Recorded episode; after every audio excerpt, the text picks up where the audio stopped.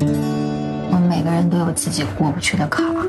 只能说是你的审美还停留在十年前。是啊，别人帮不了你，你只能自己扛。他一直都在冯小刚的电影当中扮演着很重要的角色。嗯，不光是情感或者剧情的推动，他甚至觉得说这个事儿如果不在酒桌上的话，我不知道怎么去拍。截然相反，南辕北辙。哎，大家好，欢迎收听这一期的《我有个朋友》。这期我有个朋友，我们又请来了郑哥。Hello，大家好，我是振哥。我请来郑哥，肯定是因为最近这个我们的影视圈又有什么新的东西值得讲一讲了啊，就是北辙南辕呗。这不说起北辙南辕，知道这个消息的时候就很突然，嗯，因为之前的时候好像就是他完全没有做宣传，对，因为包括咱关注的鱼叔，还有一些什么电影的公众号也都没有宣传。嗯，那前期他应该就是根本就没有这方面的这个投入，前一天开始就已经开播了，突然发现有这么个东西，嗯，然后我再按图索骥，我正好有那个爱奇艺那个会员嘛，呃，然后我就打开看，一开始的时候那个感觉就就不太一样，你知道吗？画面很美，嗯，呃，很精致的美人。哎，一开始上来那个披婚纱的是谁来着？啊，就是在国外那个，金晨啊，对啊。然后一上来，他第一个镜头好像是个侧脸儿，那个光打在他脸上，好像还有点凹凸不平。我都不知道这第一个镜头出现的第一个人物怎么就就不能再稍微 P P 图呢？然后我就觉得这个，我就这不会是《非诚勿扰三》吧？对你跟我想法一样，我就是觉得这好像是不是一个《非诚勿扰》，我就有感觉就感觉勤奋，勤奋和梁笑笑终于结婚了。我的感觉就不太好，你知道吧？结果越往上看越觉得很陌生，嗯嗯啊嗯就感觉这不是我们心中的冯小刚该拍的东西。嗯网络上不都说嘛，这个冯小刚好像有点不接地气了，是吧？嗯到处富丽堂皇，完全根本不是普通老百姓的生活了。你一上来就在北欧，是吧？哎，挪威，然后，但是我们期待的是什么？冯小刚拍电视剧拍什么？他接地气的，嗯带着小市民特有的狡黠、幽默与温暖的冯小刚，对吧？结果我们看到的是这么高大上的贵族般的东西。只能说是你的审美还停留在十年前。嗯比如说冯小刚在十年前甚至二十年前啊，一直在拍这种接地气的小人物的故事，对甲方乙方对是吧？不见不散，大腕儿，就是类似于这些东西。嗯你看看冯小刚近几年的导演作品，他就早就已经不是你印象当中拍贺岁片的那个冯小刚了。嗯他最近的两部电影，你像《芳华》，还有这个《只有云知道》，他都是拍给自己看的，都是他自己曾经的那些美好年代，是给自己和自己的朋友的一个礼物。啊，对你这么一说，夜宴是夜宴是吧？这但夜宴不要提了，夜宴那个是当时是因为英雄成功之后啊，所以这个几大导演嘛，是吧？这个十面呃张艺谋拍《十面埋伏》，他拍夜宴，然后这个陈凯歌拍无极嗯啊，然后陆川拍王的王的盛宴，嗯，就这一一系列的武侠大片儿，其实那时候口碑都不都很不好对对对，因为大家其实都是奔着想去模仿李安的这个《卧虎藏龙》嘛，想去拿奖，嗯想把中国的东方武侠和西方的审美眼光结合在一起。嗯，那叶燕其实就是一个哈姆雷特的故事东方版嘛，对，会但是它就是中不中，洋不洋啊啊，所以最后就是大家都不买账。对对对，但是咱们说回这个电视剧来哈，就是你说为什么会看不习惯？从这个电影这个审美艺术上，这种审美习惯上来说，嗯可以说得通啊。为什么呢？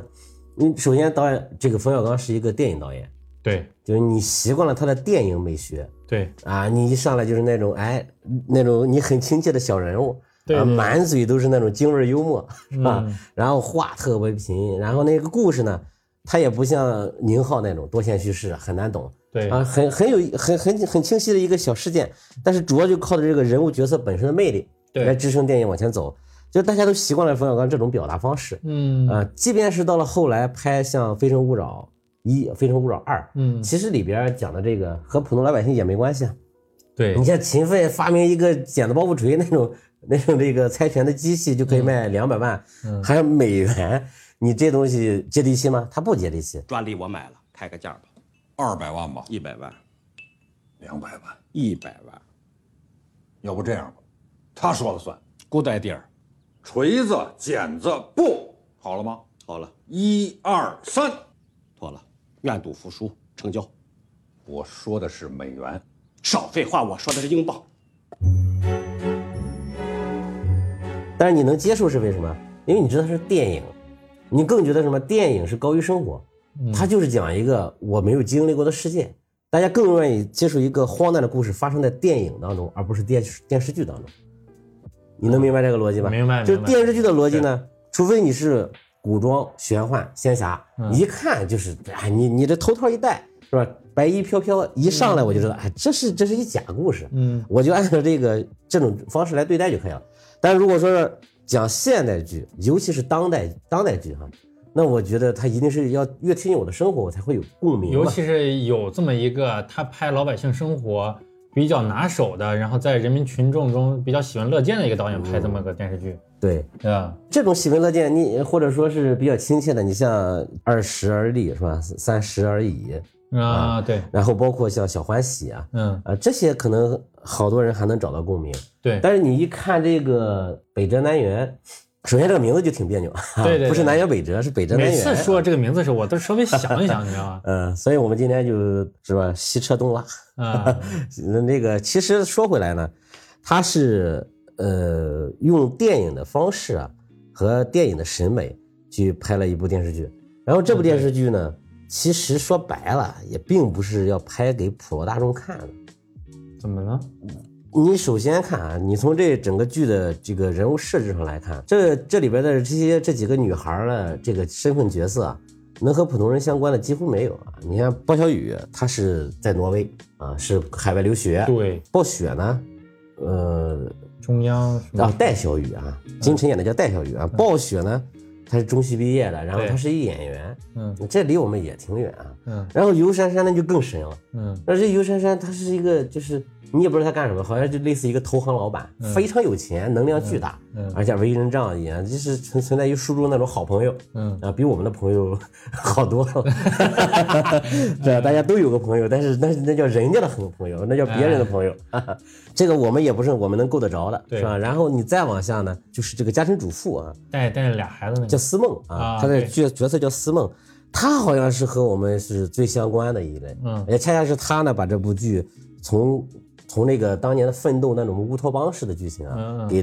拖回到地上来，嗯。就是因为他还有这个有个家庭主妇，然后再带孩子啊，嗯。在经历这种七年之痒或者九年渡劫啊这样的这样的家家家家长里短嗯，啊，但实际上这些这些人物角色呢，离我们都都挺遥远的。对，包括这些男的啊，以这些里边的这些给女女主角搭戏的这些男演员，他们的身份也都是那种，就是影视剧当中当中常见，虽然没有霸道总裁嗯。啊，没有那种绝对的霸道总裁，但是呢，他们都好像首先是很有才华，然后都很有钱，对身居高位是吧？有车有房，就是没有我们绝大多数人心目中想要成为的人和生活，呃差不多吧，就是嗯简单来说，成功人士。对，所以从这个人物的设置上来看呢，他就已经是高于普通人的这个生活基准线了。是就是是我你在电视剧当中可能看到过啊，但是可能你说像小欢喜一样那有共鸣，我家里有个中考的孩子、高考嗯。的孩子，那没有那么近。对，所以呢，这是一方面，另外一方面就是刚才提到这个电影美学这一块上，你也说它画面很美，嗯。是，吧？它用每一帧都可以当桌面，或者说都跟那个拍的广告片一样，是，你看它里边那种色彩的运用，对。包括人物与镜头之间画面这种对称关系，对。啊，包括一些透视、景深，啊，场面调度都是按照电影的级别来的。嗯。你看他的摄影用的是赵小丁，嗯赵小丁是张艺谋的御用摄影师啊。哦，这个别的你不知道，北京奥运会你知道，知道知道，这个他呢也就是大拿，绝对是圈内的大拿。所以呢，这个整个你用一个电视剧，而且甚至说是一个，主要是因为它是爱奇艺投放的嘛，嗯，主要在爱奇艺播放。对对对，是吧？这相当于是连降三级啊！本来就是电影大于电视剧，电视剧看不起网剧嘛，对对对对，它对得 有这么一个鄙视链儿。对，然后这好家伙，说电影导演、电影摄影，然后电影大咖，啪，通央降级，而且是降降两级，直接到网剧当中。嗯，所以这个猛然之间，你会觉得，哎，这和我以前看到的网剧完全不一样。我们印象当中的网剧什么样啊？就是类似于《无证之罪》太啊子妃升职记啊，毛片啊，就是毛片，就是一帮大学生，嗯几乎就是用几几万块钱就拍出来的那个电视剧，对对场景都是在街上现取的那种。是，但是现在不，这个时代不一样啊。冯小刚下场呢去拍，其实有人说冯小刚是不是为了还钱啊，或者对还人情债我，也是觉得是这样，然后就拍了这么一部，就是类似于像刘德华、古天乐拍烂片儿。不然你说嗯资本和这个这么强大的资源和人力下场到这么个传统上我们可能看不太起的地方去拼杀，那证明这已经是一片红海了吗？不是这个意思啊，这恰恰证明这是个风口啊。啊，因为就是我个人浅浅薄的理解哈、嗯这个视频平台的发展趋势是不可逆的。你不管是这个爱奇艺、优酷、腾讯这种大的视频平台，嗯还是像抖音、快手、小红书这样的短视频平台，嗯这种视频节目，呃，它已经成为一个，就是现在来说可以称为是主流的信息获取渠道嗯，和内容播放平台了。对，你拍电影怎么了，对吧？然后你你觉得以前你看不起电视剧，电视剧看不起网剧，嗯但现在人家内容比你好，质量比你高，然后嗯赚的还比你多，那你有什么理由去拒绝这个事情呢？啊，对吧？它其实是我觉得是已经发生转变了，因为现在你像拍网剧的这些知名导演，嗯也不光是这一个嘛，而且很多演员他也是也在开始参演这些网剧嘛，嗯，对？吧？外边这些因素说完了，其实这个电视剧就我个人来看啊，我非常喜欢，啊，因为本身我就很喜欢娱乐圈，嗯 关注娱乐圈这些八卦。嗯，然后呢，这个讲讲，这这个电视剧当中啊，它涉及了有这么几幕啊，嗯其中有一个我觉得是它是一个很高光的一个片段啊，就是里边张绍刚在里边客串一角色叫柴总啊，就是特别符合张绍刚本人在公众形象里的那个那个定位，就是很讨厌、啊，老色批。猥琐油腻啊，对对对，他在里边就演那么一角色，叫柴总啊。他其实柴总是干嘛的呢？他连长得都像，你知道吗？要不他那么讨厌呢？就看见他就想打他，没有理由，我就是送你两拳。那就是不应，嗯每个北京人都得打大张伟，每一个网剧观众都得打张绍刚。然后这个张绍刚演的这个呢，这其实就是一个给电视剧里边做这个广告植入的一个中间商对啊。你比如说你是饮料饮料啊，然后你你你想投哪个电视剧，得有中间人牵线拉桥嘛，对啊，他就干这个的。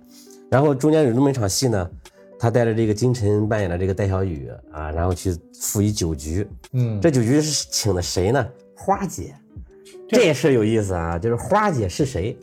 对，为什么他要叫花姐呢？其实好多这个可能听众朋友不太了解啊，就是京城啊，经纪人第一就是开经纪公司的被称为第一人的、啊。叫王金花。啊，王金花呢，就是最早呢，他是实际上和这个和谁呀、和华谊兄弟啊，他们最早有过合作。是是，像最早的一批像李冰冰啊、呃范冰冰啊，包括这个冯小刚最早合作的那些演员啊，啊，好多都是王金花带出来的。哦，但是后来呢，王金花就自己出来，成立自己的一个演艺公司，嗯然后就被称为这个什么？这个经济第一经济圈的第一人嗯啊，所有人就是见面必须尊称一声花姐。然后在这里边呢，而且那个花多说一句啊，花姐的儿子啊叫董子健，嗯所以你看董子健这个人长得也不是特别帅，嗯甚至还有点瘦小啊，好多形象也不太适合演，但是他的资源很好，为什么？那是你想经济圈的明白太子。明白明白，就就是这个意思。然后宋丹丹在里边客串啊，扮演这个花姐，他们中间就聊这个事儿，说本来咱这个戏呢定的是春雷来演，这杯酒，您我干了，您不用喝，我敬您，谢谢花姐。柴总，嗯，这面儿我还真给不了你。之前跟制片人聊这事儿的时候，他们明确说，依山演男一号，让春雷演男二。春雷是谁？可能大家听听也就知道，他可能影射的就是，呃，孙红雷是吧？然后没当然没有用这个真名字了，他里边聊到了这个番位之争，对。啊，现在就是粉丝，尤其是这种流量流量明星的粉丝啊，就整天就是撕番位嘛，吧？是是是谁的名字在前，拍海报的时候谁在 C 位上站着，这个分分钟能引引引发这个网络大战，甚至说现在网络管理这个办法当中，其实真的专门有一条哈、你如果故意引战，嗯。啊，引起舆论舆舆论这种口水战，这个你是要负法律责任的，就是故意引战，还有这么一条，里边谈到了很多有意思的事啊，也提到了像易烊千玺啊，啊浩然啊，小鹏啊，黄轩呐，对黄轩啊，黄轩直接就叫了全名啊，对，就叫全名，因为黄轩和冯小刚关系太好了，啊，对吧？刚才那个啊，像芳华的嘛，男主角嘛，对对对，所以他不避讳可以提。嗯 然后，所以就这种虚虚实实、真真假假凑在一起，嗯然后这个饭局呢，你听着你你就好像在听中国娱乐圈是吧？他们这些线下是怎么谈判的，嗯啊，你这个番位到底要不要拿？嗯，啊，我为什么要演这个剧？我为什么不演这个剧？对，可能好多时候并不是你啊，我通过大众渠道了解到那样，什么时间不合适啊，档期没有啊，这都是最哎最冠冕托辞堂皇的理由啊。对对，实际上可能就是因为，哎，这一这一小后辈是吧？对他压屏排我前面，对对对对对，这就不行是吧？这剧我就不演，给多少钱我也不演，你不用跌份是吧？你不用说这个，当记者的时候，咱们署名的时候，就哪怕老记者什么都不干，就调度调调度，嗯然后咱们在前面写写完了之后，呃，再编辑再发给他，他就我觉得他就顶多改个错别字，什么甚至连改都不改，嗯交上去之后，他署名排第一。那对，人家有署名权，你实习生只能跟后边儿。都不是 实习生啊，我当记者了也这样，当然我可能主动、主动、主动一些或者干啥的，啊，你多会做人啊？我没有。哎呀，你看老记者老哥，你排前面哈。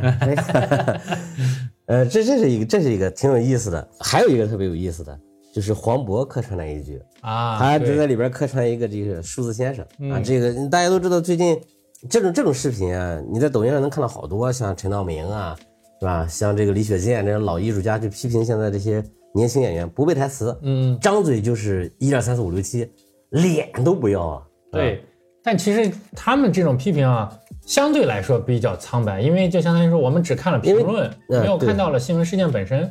呃，也不了解到底现场是怎么演。对，啊，然后呢，冯小刚胆儿多正啊，是吧？他他怕得罪谁呀、嗯是吧？把黄渤叫过来，在里边黄渤就本色出演啊，不是本色出演，他是以本名出演啊，博就哥博哥啊，博哥最后还说了一下什么黄，反正也提了个黄。啊，反正他呢就是以自己的本名出演，然后就演了一个知名演员大腕儿啊，然后过来呢给这个大导呢客串一场戏，你看冯小刚也亲自下场，在里边就客串这个导演，嗯，然后这个大戏真的是这一段绝了，我跟你说，这是我近两年在电视剧当中能看到最好玩的一个桥段。嗯，就是那为什么呢？他不是只是为了调侃而调侃，然后只是为了荒诞而荒诞。嗯你看啊，即便是这么一个荒诞的一个段落，就是黄渤在里边演的一个数字先生啊，第一句台词七个字儿，一二一二一二三四五，嗯，对对然后对对。第二个字二十一二十一个字，二十七个字，一二三一二三四五，一二三四五，他还数的挺清楚，你知道吗？我 还对对数他是不是二十？哎，对，这个数算的还挺对二十七。个字儿啊。这也是演员的自我修养，对吧？数字演员也有修养。然后呢，即便是在这种情况下，你看黄渤演的形神兼备，嗯，就是虽然他的这个这个事儿很荒诞，他的台词更荒诞，但是你看黄渤的表演，嗯，那个情绪是非常准确的。他他就是和那个暴雪演一对儿啊多年不见的情侣嘛，啊再次重逢，对。然后他那种情绪，我甚至都可以自己帮他转化出来说，是好久不见，你也没变，嗯，就是类你都可以帮他，你可以理解到他在说的是什么台词，呃，你可以很准确的 get 到他这个情绪点，嗯。这是真正的好演员。然后最当然最后那个到了后边那个沟渠嘎达尖儿，嗯 是吧？这个撒尤那拉，甚至说这个 one two three，这这个太搞笑了。但是你看那个情绪是非常准确的，嗯然后他为什么要做这么准确啊？嗯这才可信。嗯，这才可信。就我不是说像很多那种劣质的影视剧一样，对我为了搞笑而搞笑，嗯大家一看就觉得你是在挠我疙瘩窝啊，我不想笑的。对，你只有说是你真的在演，嗯你很认可这个场景，你演员是有信念感，嗯你在演这个东西，嗯观众才会被带着进去，好笑的更好笑。嗯，在好笑之余呢，还会引发一点啊，你看，我靠，原来这个圈儿里真他妈这么演戏，嗯不光是有年轻演员，可能老演员也有这样干的。对，啊，你才会相信这个东西啊。我觉得这是，这是好导演和好演员的一个功力所在。哎，这个场面非常的让我印象深刻。对，因为你一说这个，其实我这些年我看了这娱乐新闻，我就知道两个著名的演员，一个是台湾的，原来老演黑社会的，他就是从来不背台词儿，嘴里只说一二三四五六七，啊七六五四三二一。呃，还有一个呢是我们大陆的，也是著名的演员呢，可能因为早年呢在体校吧，光练武这个文化课全部都耽误了，就是文化课很差。嗯然后呢，因为香港导演想让他这个演一个清朝戏的时候，想让他好像念念古文还是背背古文儿。啊，就类似于文言对白。对，一下来就就好像为了这个事情，这位著名演员和这位香港导演都交恶了，还交恶了。哇靠！所以当时我就知道这个事儿，但是你说让我现场还原，我还是没见过的。当然现场看就更没见过了啊。而且我觉得就是这个这个黄渤他在演这些事情的时候啊，他的情绪很到位，对对对，呃，然后他的台词呢是完全是是是是是分离的，呃，就是当这个台词和这个情绪都做的，就是这个情绪做的越到位，他其实是离的他的这个表达是越远的，所以我觉得这个本身好像也是对，这个其实啊，在真正就是是受过专业训练的演员来说，嗯这是很容易做到的。就是他们有一门专门训练的课，就是给你一些让你哭笑不得的台词，然后让你演一个很悲伤的情绪。但是我从中从这个中间我解读就是他对于生活和情绪本身的消解也是非常的啊，当然当然，重的，是呃，吧？非常到位。是吧？嗯，这个戏呢，就是你可以把它当成一个京圈文化的一个一个一个一个一个内容呈现，嗯然后你这样去看，你不要说就是我想在里边看到一个什么故事，是吧？它具体到底是哪一对儿和哪一对儿好啦，然后哪一个和哪一个分手了，嗯然后那些东西，我觉得这不是冯小刚想要表达的，他没必要用一个三十集的篇幅去拍一个烂透了的、俗套了、俗套到家的那种爱情故事。嗯嗯，你看这几对儿之间的爱情，你自你都能看到熟悉的影子，对，没有任何新鲜感的。就是不管是像金晨和王阳那一对儿哈，那边他他老家其实在国内没有离婚，嗯然后在国外骗了他五年青春，类似这种，嗯，还有包括像那种一见钟一见钟了情的啊，暴雪和于颂阳这一对儿，两人因为有共同的爱好，都喜欢冒险的性格，就在一起了。又或者是像这个冯曦啊、和那个李想那一段儿，就是两个人从初中开始啊，一直到他读了博士，最后这哥们儿出国之后说：“我俩分手吧，嗯我不爱你了。”这这些这些东西并不新鲜，是他不值得让冯小刚去大动干戈的去大篇幅的去拍这个东西，他他是点缀，嗯是充实这个人物必须要有的一个感情线，是就仅此而已。我觉得冯小刚更想呈现的其实是京圈文化，嗯或者是他自己理想当中的一种这个人与人之间相处的状态。为什么这样说啊？其实近两年来，你看哈、女人戏非常多，对，因为这个现在就感觉全球平权也影响到我们这里了。对对，咱不说女权抬头或者嗯女权的事儿吧，咱不提这个，就是说现在大女主戏是非常受欢迎的。，对，从那个《甄嬛传》开始是吧？嗯这种大女主戏特别多，什么《花开月圆》是吧？什么这个《芈月传》啊，包括后边这个《三十而已》啊，《二十而立》是吧？嗯这全都是以女人为这个主线，就展开整个电视剧的叙述的。平权倒是其次，我觉得对于资本追逐来说，因为女性的消费能力会更好，所以资本可能会愿意讨好更有消费能力的群体。这个事儿啊，很 有意思。这个剧当中其实回答过这个问题。嗯你就他是利用里边这个追星的一个段落，然后就是说谁呢？暴雪最喜欢的明星是张一山，嗯然后就真把张一山拉过来，然后拍了一个照，然后报警呢就给张一山合了影，然后就是完成了一个粉作为粉丝的一个愿望吧。嗯然后里边讨论了这么一个问题，他说：“你看奇怪不奇怪？这个女孩子嗯说我喜欢哪个男明星啊，嗯我作为男朋友呢，我还要千方百计帮他去完成愿望。嗯，但如果我跟我女朋友说我特别喜欢哪哪一个女明星，她恨不得打死我。对，这也就是为什么说女主的戏更容易受欢迎。嗯就首先女人看，她看到他可能会看到自己的影子，或者看到自己前进的方向，或者自己向往的样子，对，他愿意看。嗯。男的嘛，无所谓的，好看啊，养眼啊，大长腿，嗯。肤白貌美的，有什么不愿意的？对，所以男人在这方面底线是很低的，他风险很小。嗯。呃，你你搁到现在这个这个时代哈，以网络平台来说的话，你拍一个视频突击，嗯，我告诉你，收视率非常惨，对。那播放量很很很惨很惨。的，对对对对，就是这个原因。所以你说这个冯小刚一开始拍可能特别接地气儿的电影是吧？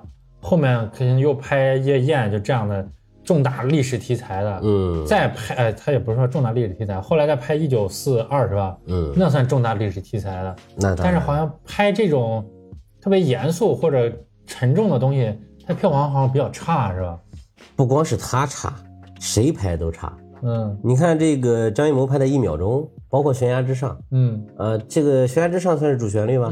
也是在建建党一百周年前后不远的这这一段这个爱国情绪大家都很高涨的那么一个时期上映的。嗯。但是票房也并没有说特别好啊，也没有到特别好，嗯。而且呢毁誉参半嗯。啊，喜欢的呢觉得特觉得特别喜欢，觉得这个是作为谍战片来说，呃，非常的过瘾，非常的好看。但也有人就觉得，哎呀，太老掉牙了，一点新鲜感都没有。嗯，所以这个东西不是说冯小刚的原因，是整个大环境的问题，我觉得是这样啊。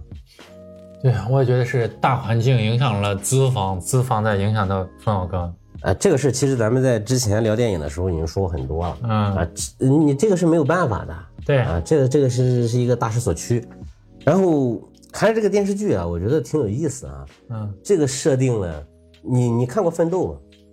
没看完。应该是两千零四年、零五年左右吧。嗯那时候赵宝刚导演的《奋斗》。嗯，哎呀，当时太火了，这个电视剧。对。是吧？陆涛、陆涛这个米莱是吧？华子、向南，好像皇家礼炮销量都因此而提高了。对对对，而且点儿八中南海是吧？嗯抽烟只抽点儿八中南海。然后他们里边有一个很有意思的事，就是建了一个，建了一个，一个他们做一个 loft，嗯，然后改建里边有篮球场、有篮球馆、有吧台，然后有网吧，然后有个人有个人睡觉的地方。嗯。他们起了个名叫“心碎乌托邦。嗯”，其实就是赵宝刚，包括像王朔、嗯。啊马未都，包括冯小刚，嗯。呃，包括这个那个那个那个海岩，嗯。他们整个这一圈嗯。就是你简单来说就是大圈文大院文化，对都是大院出来的孩子为主为核心，以王朔为核心嘛。嗯他们那帮人啊是非常有这种理想色彩的，理想主义色彩，嗯就是他们对很多事情的想象就类似于乌托邦。你比如说他们，嗯，最早那时候拍关于爱情、关于青春、关于友情的，嗯就是你觉得现在来看都会都会很很梦幻，嗯因为你现在来说你很难去找到这种可以同比的那种例子或者说情感。嗯，它只存在于那个年代。对，然后这个奋斗呢是讲的几个男生啊，嗯然后加上几个女生，这么一群年轻人的故事。其实挪到现在来看呢，你觉得你像以尤珊珊，他们是以尤珊珊就是王珞丹扮演的这个人、嗯啊这个角色为核心，然后五个人一起投资开这么一饭店。嗯其实呢，就是最早的时候有一个那个叫他们他们真的开过饭店，就是王朔那帮人真的开过饭店饭店。是啊。对，那个你可能到网上去百度百度，叫什么名字我忘他是了。开饭店还是对他？饭店，然后呢，啊以这个饭店为原型啊，后来还拍了一部电影叫《海马歌舞厅》。啊，对对对，啊这啊，对你说这我好像有点印象了。其实他们就是讲的好多都是自己的生活啊。你看冯小刚也是，他近两年我刚才也说了哈，他拍的这个 《芳华》，嗯包括《只有云知道》，嗯那个《芳华》大家都熟悉啊，那那时候就是什么军政歌舞团是吧？嗯然后那些那些故事，只有云知道呢，他其实拍的是他很好的一个朋友的他的真实故事，嗯是他在他妻子去世之后，他是给他的朋友拍了这么一部电影。我一直在等你。相爱的那如果你回来了，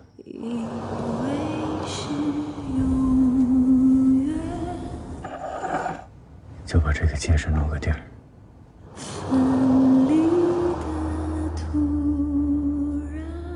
也就是说，这可能就是一个，就是你成为名导演之后，你的可以任性的一个地方。对我可以给我自己拍一些我自己想看的东西。嗯他现在拍这个《北辙南辕》呢，其实我觉得也是在还原他当年的那些情感。你比如说尤珊珊对这几个女孩子的感情啊，来的莫名其妙。嗯你你你通篇看到现在十八集了，就是尤珊珊为什么和这几个人就就吃了一顿饭，嗯见了一面儿，人家我喜欢你嗯啊，然后咱们一起开饭店吧。你没钱，没钱我给你钱，嗯，然后回头你这个作为股东，这种事儿你觉得在现实生活当中发生的概率有多大呢？不大。不大。但是可能在他们的京圈文化里，在那个冯小刚曾经的那个年代里，嗯王朔就是这样的人，啊王朔就是这样的人。啊你没钱是吧？哎，到我这儿来吃，我家常年流水席。嗯你没你你这个想找一事儿干什么？我给你写一本子，你拍就行了。那个古龙不也是这样哎，你说你不认识谁是吧？冯小刚当时说想拍电视剧，好，我给你介绍郑晓龙认识，嗯然后他就跟郑晓龙拍了《北京人在纽约》嘛，当时作为副导演。嗯那这这个这就是这这就是男版的这个王朔啊，尤珊珊、嗯 是吧？然后你、哦，这这么说还真是了。所以你仔细品啊，你就感觉他其实拍的表面上是拍女人戏，但是他拍的和《三十而已》不一样，嗯《三十而已》也在讲三个女人的那种友情，然后和爱情，但是你和你和南北辙南辕一比呢，那就完全不像，完全不一样。嗯，这就是导演和导演之间，就是你个人生活不同，你的这个价值理念不同啊，你的作品所呈现出来的这个观念是完全不同的。嗯，即便拍同样的这个爱情线，结果也完全不一样。啊，你这么一说，我就突然就明白了，好像是不是就是王珞丹，就是尤珊珊，好像和谁见了一面之后，接着就送了他一台新洗衣机。啊，对，这是啊，我记得我看哪个公号来着，就说这是这个公号诟病这部剧的一个嗯。一个点之一啊吧，一个点嗯。包括当时我也是觉得这有点奇怪，但是如果你这么一说，我这个逻辑我觉得就通了，嗯。也不能说就逻辑就通了，就是说我们的逻辑是更是更在一个往上的一个层次了。其实就是我为什么说那帮人是理想主义色彩，或者说他们喜欢这种乌托邦文化啊。嗯，你你你应该读过《笑傲江湖》，读过，令狐冲，嗯令狐冲就是仗义疏财嘛。但是怎么叫仗义疏财呢？你看他他有一段啊，那那时候他身受重伤，然后他经过一片小树林，看见一个人被围攻，那个人就是人家向问天，嗯是吧？向左使，嗯他就喝了他一口酒，就可以为他拼命。嗯那时候你怎么不觉得违和？你觉得武林中人嘛，是吧？侠肝义胆，两肋插刀，见面就是朋友，喝了酒就是兄弟，对你能接受？对但为什么现那现放在现在社会当中就没有这样的人吗？当然也可以有啊，对只不过你没有遇到。然后冯小刚把这样的人拍出来给你看，他很有魅力啊。当然了，你你很难说是我也找一个这样的朋友去，你并不一定会找到，找到了是幸运，找不到你一说是正常嘛。这个，我刚才又脑海中又迅速的过了一遍，做了个对比，嗯就是游珊珊有，她可能本身已经有大量的巨量的这个资金资本了，有这个实力了，嗯她可以见一面，我喜欢你，哎，对我给你点钱，对她来说可能九牛一毛，我给你买个洗衣机也没有问题。嗯然后对于令狐冲就是，那我的武功绝对高强，或者说我们读者认为他绝对高强，而且是有这个主角光环加持的。我们觉得认为他是绝对不会死的，所以他可以去做这件事。嗯。是吧？这个一对比，我觉得就就特别能理解了。呃，这其实美北辙南辕这个餐厅啊，就是个乌托邦。嗯你看它里边这些东西都很超现实的。嗯呃这个厨师就这么牛吗？嗯啊，这个然后这本来啊弄了这个两条什么叫马马来鱼，忘不了鱼哈、嗯就是柴总啊，又弄了两条鱼，要请这个谁呢？要请马车网的老总嗯啊，然后这个这个鱼结果被冻死了，嗯然后说这顿饭就是因为这条鱼才有的，嗯。那你怎么办？啊？结果好，这些大厨给他爹打一电话，然后就做了一个绣球豆腐，就是横啊弄一个弄一个很软的豆腐，嗯。啊横八十刀，竖八十刀，嗯。六千四百八，六千四百瓣儿这个啊这个这个花丝儿一开，放到水里一泡，像绣球一样，嗯。旁边放一狮子头，叫狮子滚绣球嘛。嗯。好，这个菜啊惊艳了众人。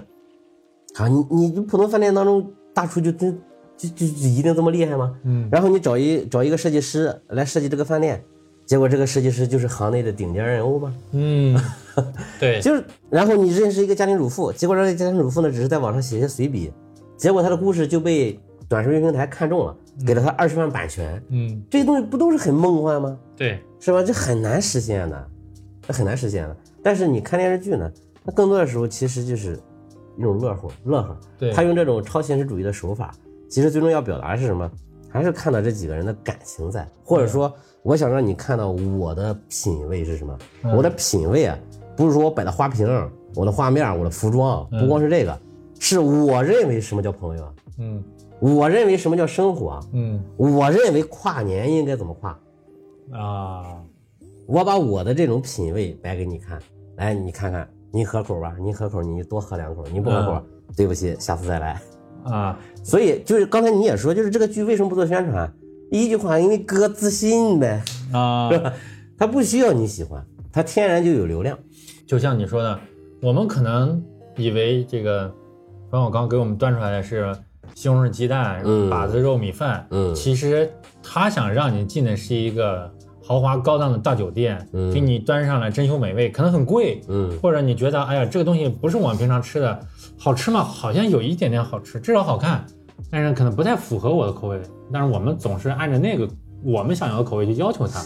这个其实就是有才之人的傲慢。对，什么叫高级啊？对吧？嗯你知道我看那个乐队的夏天啊，嗯就是里边有一个叫重塑雕像的权利那个乐队，嗯其实以我的音乐素养来看来来说，我是真的听不懂。嗯但是所有的音乐人，包括大张伟啊，包括就是那些乐评人，就是嗯高级，咱也不能说低级啊，但是咱就咱就品啊。嗯，对，高级在哪儿呢？就是因为他没唱中国的词儿嘛，嗯就是因为他这些音乐前后不连贯，然后就嘣一声鼓，嘣一声箫，对这就叫高级吗？咱理解不了。这就是就是，但是人家呢，就是大家懂行的人就沉浸其中，也也可能就是因为我们总在听四大天王，总在听什么什么，我呃们总在流行文化，我们总在吃西红柿炒鸡蛋，所以 嗯突然有一天冒出一个米其林或者什么的，我们其实吃不惯。对，而且说、不对呀，这鸡蛋不应该是这个味儿啊，是吧？对啊对啊他妈你炒鸡蛋怎么能不放酱油呢？你可能会是这种心态，所以就有很多人也会就批评这部剧。对电视剧你怎么拍成这个样？你到底想说啥？嗯你到底想说啥？嗯所以他其实我并不是想一定要说一个什么样的事儿啊，嗯到我这个程度，我还给你讲一故事，这是我的这是我的主要主要目的吗？不是，而且说实话，就是即便是冯小刚到了现在这个年纪和资历之后，嗯我觉得他也不太应该再去拍那种他刚出道时的小市民的东西了。嗯你包括王朔写东西，现在他也不写那样抖机灵的，就是他最一开始成名的那些东西了。呃，对，对就是所有的这些，我们姑且称之为艺术家吧，他们的艺术道路肯定是一个一个进步的变化的过程。就像这个窦唯一开始唱什么就无地自容，嗯唱什么就 Break My Heart 还是什么玩意啊，对，那个流行了，但实际上，圈内人觉得什么更好听是他高级动物，我还真听过，什么山水我听青云过，我我觉得不好听，对，嗯所以就说他们其实都有这么一个上升的过程啊，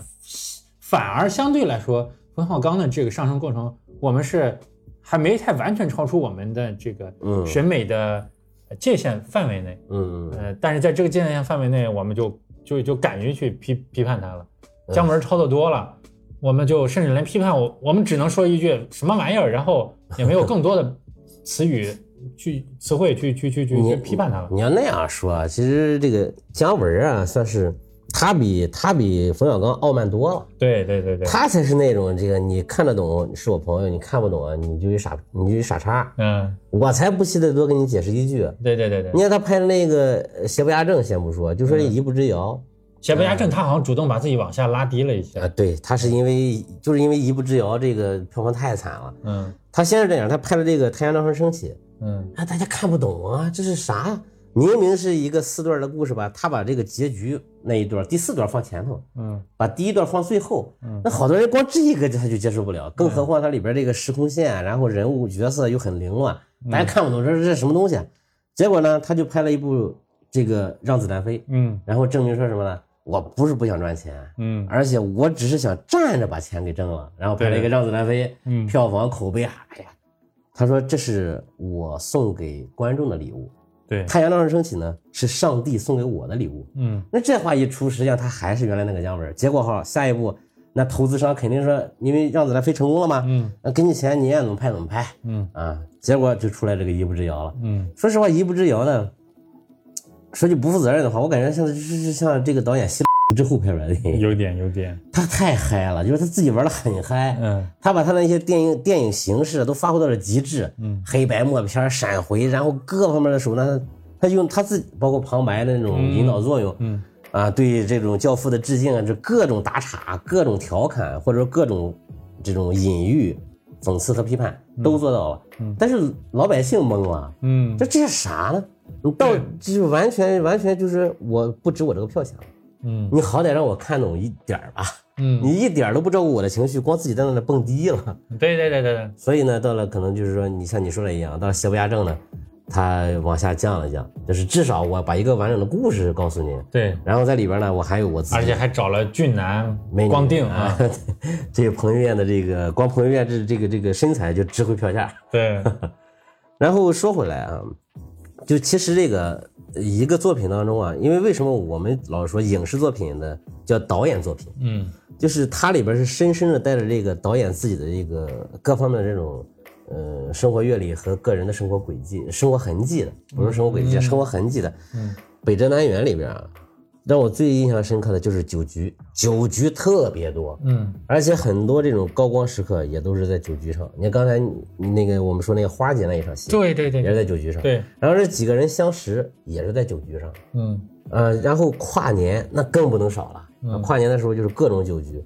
里边的人呢动不动就喝酒，然后一谈事儿呢，除了女两个女的是咖啡厅之外，只要是人一多，必然是酒局。嗯因为冯小刚本人其实是很好酒的，嗯。啊、甚至说前前两年还传出过一个不太好听的那么一个事儿，你听说过吗？就是他让那个芳华的那个女演员在他在他家里跳舞跳舞啊，哎我看了，我看了，我看了，就当时陈道明、葛优是吧？就他们那一帮人都在，然后这个说是不尊重他是吧？哎，冯小刚其实可能没想那么多，他就是想说，我想让大家看看，就是我芳华为什么要选他来，对，因为我表现的是那种芭蕾舞团的嘛，是吧？他至少舞蹈要跳得好啊，他可能是这个他这是他的初心或者本意，嗯，但是这个事儿呢，因为你是在酒后，一帮男人是吧？然后看着一个女孩跳舞，这就是现在就常见那个词叫男性的凝视嘛。嗯，男人女女孩子都很讨厌这个事儿，这就是形成了一种男性凝视，是吧？你一帮醉汉围着一圈看那个女孩子在那里跳舞，这其实是有点不合适。所以当时陈道明说：“你他妈的没见过人跳舞吗？”嗯，然后就是大家说：“哎，陈道明到底是正人君子。”然后葛优在旁边。嘿嘿，跳一个，跳一个，嗯 然后说葛优他妈也蔫儿坏，嗯 呃，他还传出过这么一个事儿啊。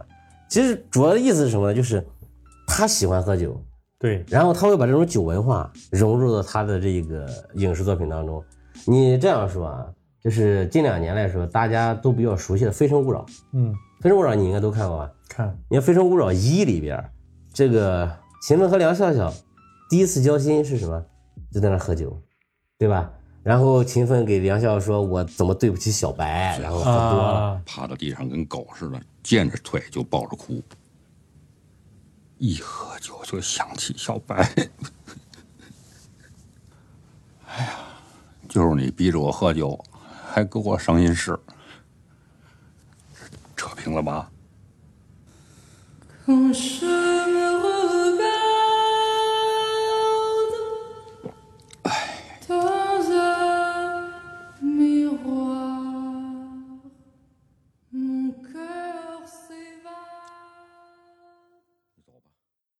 你看第二步，第二步这个转折点在哪？泪点在哪呢？就是香山。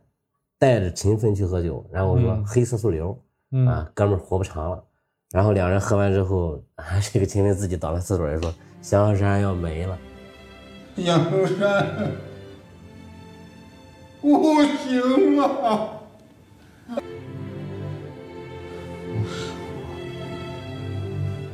香山怎么了？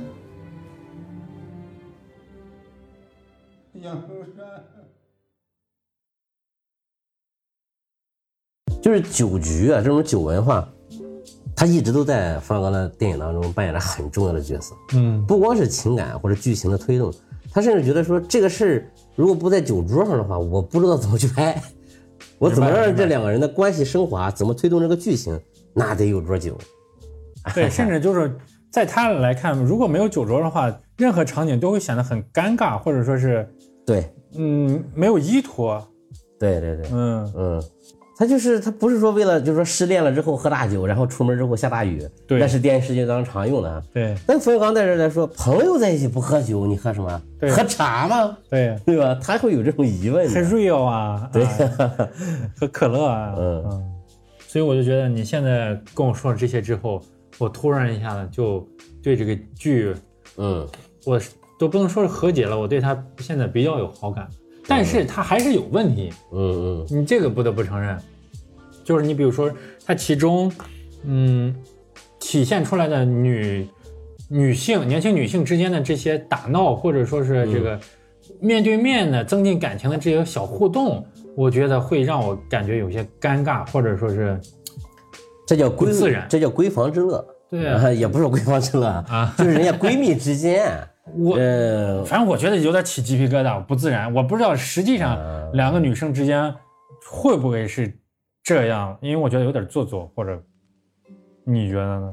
其实我觉得就是蓝盈莹就是扮演暴雪的这个，嗯，还有金晨啊是扮演戴小雨这哎，个，对，蓝盈莹不好看这个就是见仁见智吧。啊我觉得挺好的啊，是吧？啊，她挺她不是那种就是大美女，嗯，绝对不算啊，但是呢，她是那种小美女，看着挺舒服那种。也我也觉得不舒服，见人觉得不舒服啊。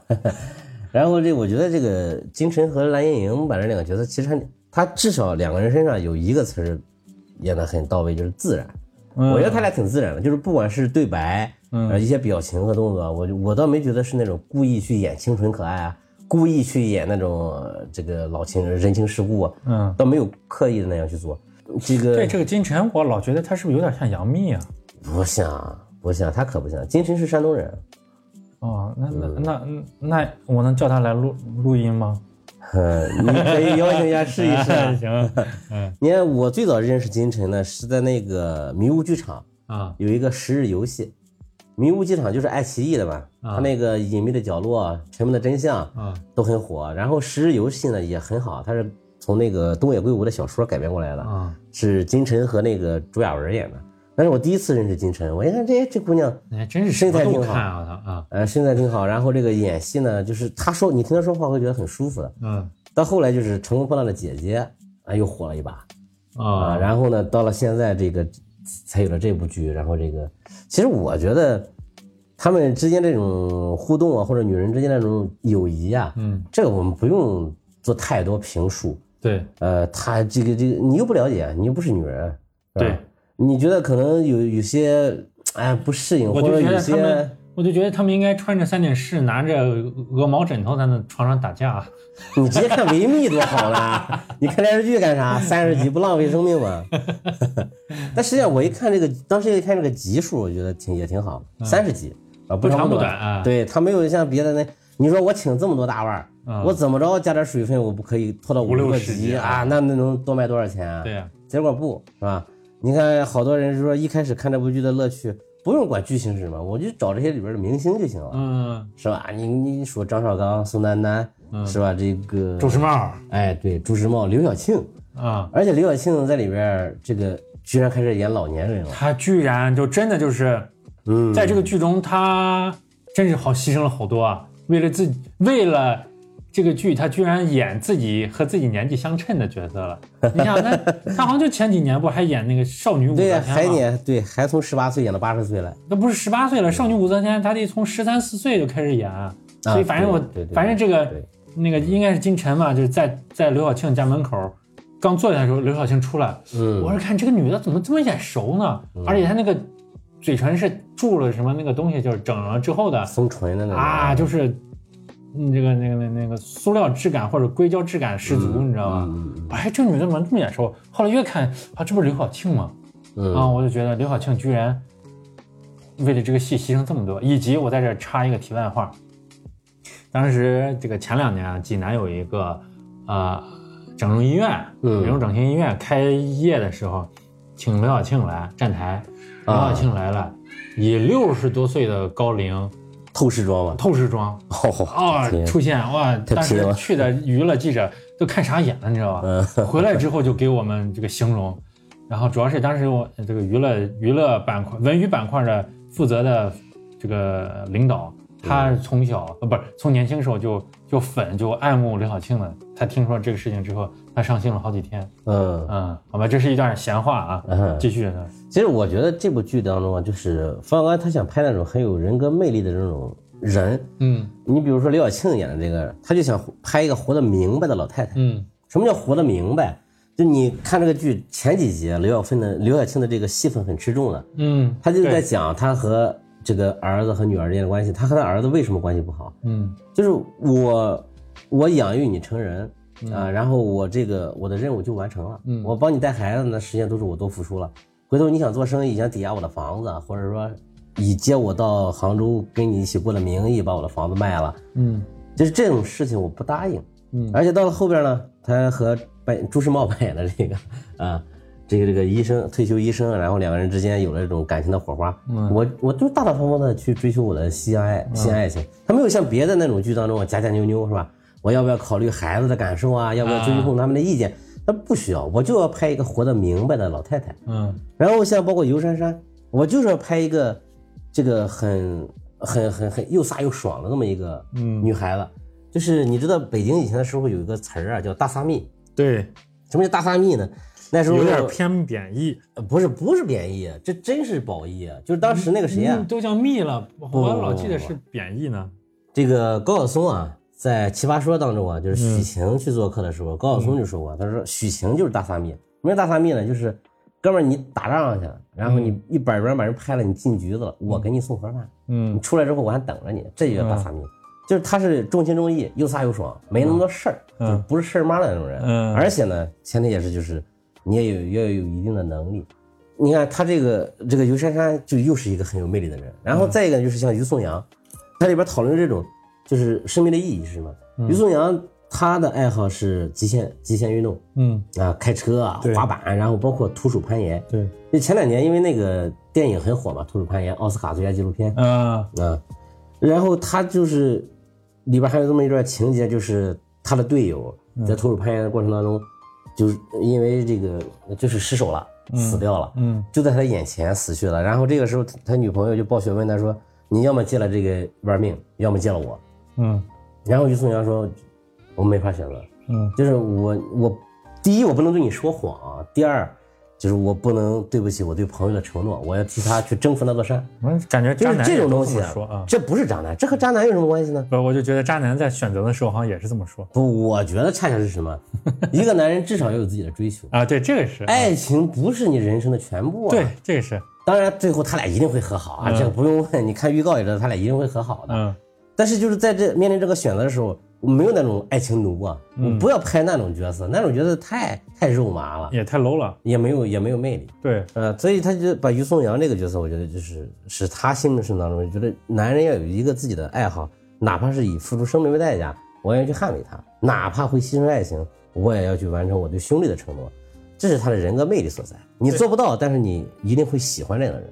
对，其实我觉得就是因为就是冯小刚，我也不知道是有意或者无意，至少我觉得他能接触到的这些人中，你包括那种活得很通透的老太太，就像刘晓庆演的这个，嗯。包括于颂阳嗯。这样的的接触到的老板和成功人士，嗯。那他们真的是在他的生活中是有原型的，而且其实，在我们的生活中也有这样的，只不过呃，只不过我们大量的接触到的影视作品或者文艺作品中都是那种爱情的奴隶啊，嗯。或者说是这个呃，在家庭、在婚姻、在子女、在什么中间，在不断犹犹豫豫、这个反复牵绊嗯。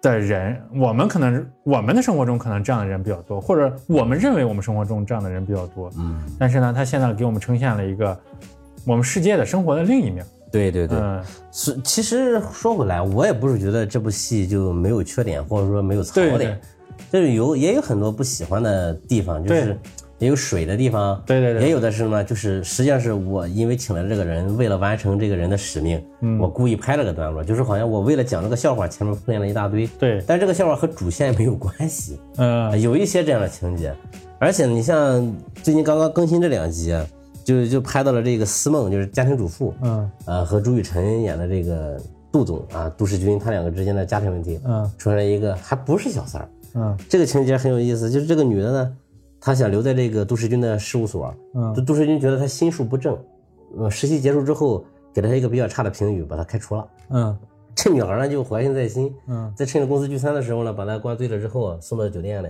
然后脱光衣服拍了张照片，发给了他的老婆。嗯那他老婆作为家庭主妇，第一反应就是，完了，我老公出轨了，嗯，我要去找这个小三儿，然后和小三见面之后再受一次打击，不行，我要离婚。就是这一段让我看的就是有点看不下去，嗯。就是这里个这里边这个呃不是小三儿哈，就是这个实习生啊，嗯。他特别像谁呀、就是前前年很火那个《三十而已》的那个林有有，嗯。全民讨伐林有有，甚至说一这个演林有有的这个演员都被攻击的要关闭微博评论。嗯。就是大家是对这种戏呢，他很容易拿到这个收视率，也很有话题度。对对对，但是这种这种折磨人心的这种，算是很俗套的手法吧，我觉得不应该在冯小刚的电视电视剧当中出现，对因为他很没有意思，他太刻意了。用两个人明明是可以说清楚的话，或者说是可以去解决这件事情的事事儿呢，他一定要用两三集，然后把观众的心啊极度压抑，最后呢啪再去打这个人的脸，随着那一巴掌打下去，打到小三脸上。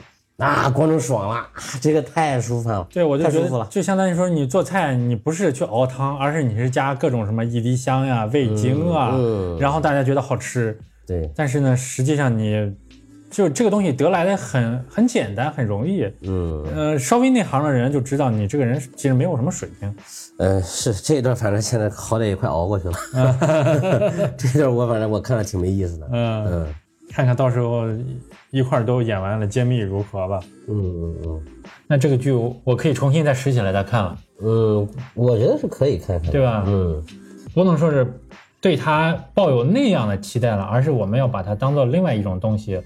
我这样说吧啊，就是一个电影导演的品味，他并不一定会比电视剧导演的品味高哈，对，但是他的他会他会打开你经常看电视剧的人不常接触的一面。你比如说，你以前你经常看电视剧的一些配乐，嗯，你觉得就是很很很口水歌的那些歌，或者说那些那些嗯轻音乐什么的。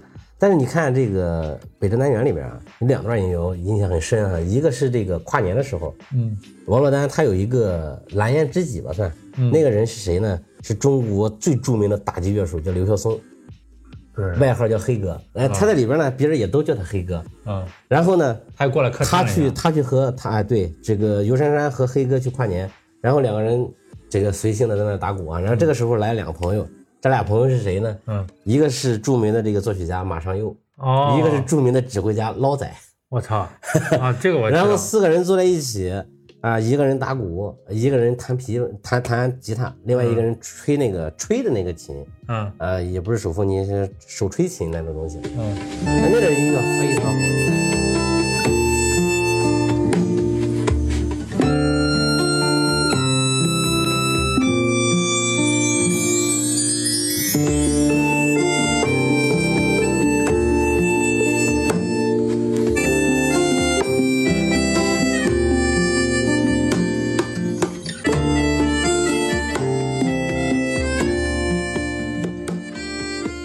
导演用了一个很长的篇幅，我没有敲到剧本啊，嗯。就整个演奏下来，然后这就哦。这就叫高级啊，啊，这就叫高级。另外一个呢，就是他们这些人给那个给这个戴小雨过生日的时候啊，嗯。就到了后期，大家在一起合唱那首歌，啊，你到你到时候看到那一集的时候，你可以在网上搜一搜，嗯。就非常的好听。嗯。啊，这个歌是我在之前的影视作品或者你刷抖音啊，你都没有听到过。嗯。嗯，啊，那你要这么一说，又来了这么多人客串，我甚至觉得他就是一个呃，你可以把它理解为大型，这叫冯小刚的朋友圈。对大型开呃大型开放式的冯小刚朋友圈的情景剧。哎，有点那意思。嗯你看，就是平常他们可能就是这样生活的。对对对对对对对，嗯就几个人呢坐在一起没什么事儿，啊，就弹弹琴、聊聊天、嗯听听歌、喝喝茶、喝喝酒，这一天就过去了，然后就觉得很有意思。